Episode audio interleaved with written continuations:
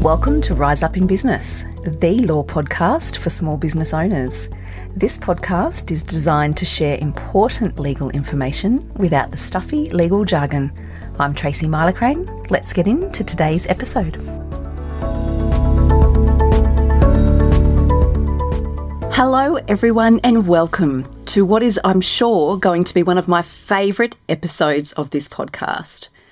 I want to talk to you today about one of my favourite topics, which is organisation. I am obsessed with being organised. It is no secret. I make no secret of it. And if you've been following me for a while and listening to this podcast for a while, you'll know both how important it is in small business to be incredibly organised, but you'll know also that I have a personal obsession with it, and I always have. So I'm so happy to be recording this episode today, and I really hope that you find this episode as inspiring as what I'm finding recording it for you. In my mind, there's no better time for me to record this episode because we are fresh into a new year, and who doesn't want to hit the ground running being super organised? So nothing falls through the cracks, so we don't have any sleepless nights, and we don't have that sinking stomach feeling, wondering if you've missed something along the way. So, I'm going to share with you today my top three tips on being organised. The first one is planning tomorrow today. So, what I always do religiously, no matter what, is plan the next day the night before. And for me, that involves getting across my calendar, my appointments, who I'm speaking to, making sure that my due dates are on track if I've promised people draft documents or advice work or final versions of documents. Whatever it is that I've promised, I make sure that I'm on track to deliver. If I'm not, I can make some little tweaks and adjust where I can to make sure I can honour those promises. What that means is when I shut down and I step away from my computer for the evening, I know what to expect tomorrow and I don't have a sinking feeling in my stomach, worrying about if I've missed something or if something may fall through the cracks. This habit for me started earlier on in my litigation career, and I would often find myself at night time going over in my head submissions for court the next day or a conference I might have with a client or a barrister, and I would wonder, oh my gosh, have I done all the things I was supposed to do? Is this submission enough? Have I missed something? It happened all the time for years. And I really, really wanted to move away from that, but I just didn't know how. It might seem obvious now, and perhaps if you already do this, then of course it's obvious to you. But to me at the time, being in the thick of it, I just couldn't see the forest for the trees, and I didn't know what the antidote was to feeling this way. Fast forward several years, and I learnt the value in planning for the next day the night before. Once I started doing that, I felt a real shift and I felt a shift within myself, and there was a shift in my day.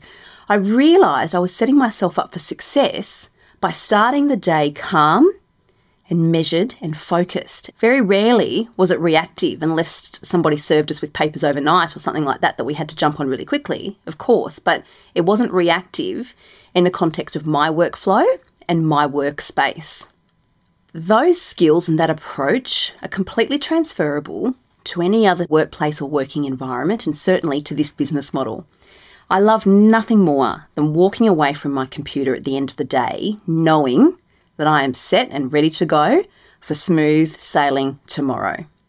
I should say, when I say smooth sailing, I mean as best as we can. There will always be unexpected things that pop up, and we can't help that. I'm not suggesting we should even try.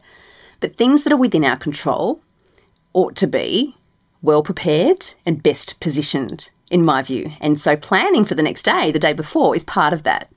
So I walk away, I've got crystal clear clarity, what's expected from me tomorrow, what I'm doing tomorrow, and then I don't think about it again until I get up the next morning. I've had my morning routine, I've had space for that, which always involves some quiet time, some movement, and some journaling before I even think about opening my inbox to see what's landed overnight. But I also know that whatever comes in overnight, I can handle and I'll have space because everything else is just as it should be. Oh, for me, there's no better feeling. That's my first big number one top tip on getting organised in your business. My second one is workflow management. For me, I use Monday.com. I know other clients and businesses use Asana, others use variations of CRMs. For me, Monday.com suits my business perfectly and it allows each of my team to see boards that are relevant to them, manage tasks and projects that they're involved in, and it allows me to have complete confidence that nothing's falling through the gaps. You can see a theme here, can't you?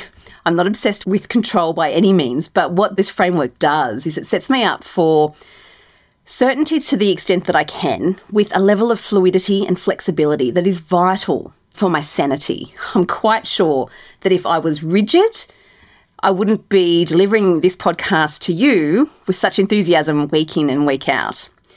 There's a lot of fluidity and flexibility in my week and my day, but that's only made possible by the planning that I'm able to do and by being as organised as I am because I know I'm meeting my obligations, I'm able to honour my promises, and that's really important.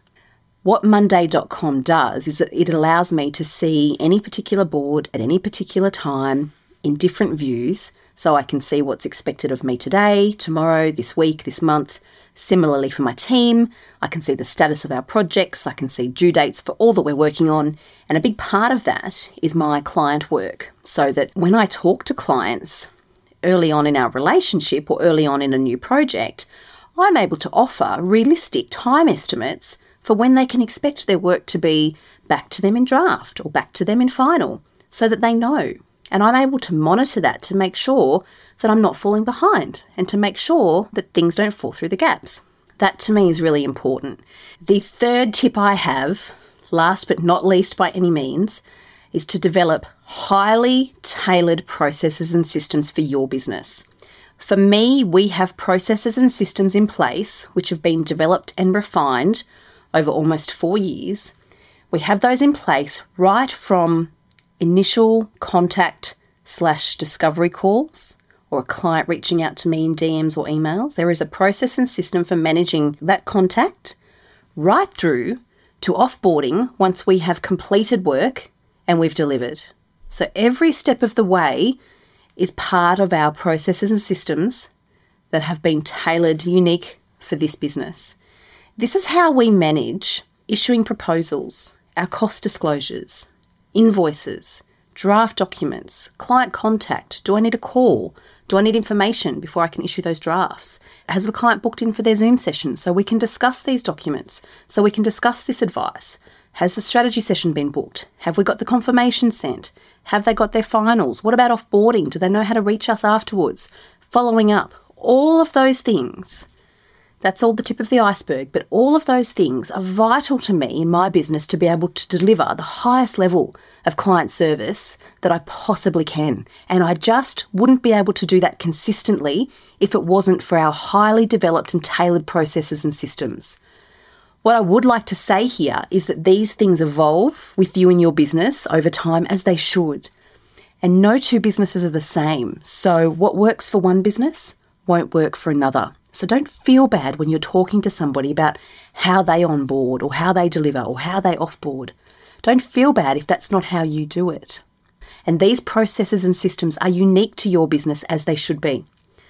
I do a lot of work with my small business clients, supporting that development of those processes and systems in line with the legal documents that are needed so we can make sure that not only are those processes and systems developed seamlessly for the business, but the business is complying with its legal obligations, it's managing its client expectations, and it's delivering consistent with what it has promised to deliver in the documentation that we usually draft. So there's a lot to be said for processes and systems, and I can honestly, hand on heart, say that I would not be able to operate my business the way that I do, but for my highly tailored processes and systems that work for me. If this is resonating with you, and if you're thinking, gosh, Tracy, now would be a really fabulous time for us to have a chat so I can talk to you about my processes and systems, either developing new ones or having a chat about your existing ones, please feel free to reach out via the website and book in for a free chat. That's what I'm here for. And as you can tell already, I love nothing more than a good old chat about organisation and processes and systems. And I honestly believe that if you do it well, You are setting your business up for success right from the first point of contact with your clients. I hope you have enjoyed this episode. I hope you've enjoyed it as much as I have enjoyed delivering it to you. Now, remember my takeaways for my top three tips for being super organized in your business. Plan tomorrow the day before. Use a workflow platform that works for you. We use Monday.com and have highly developed and tailored processes and systems in place that work for your business. As always, thank you so much for listening. I love receiving your feedback, so please do reach out, let me know what you think. I would love to know whether any of those resonate with you, or indeed if you have other top tips for your organisation and your business, I would love to know. Thanks so much for listening. I'll catch you next time.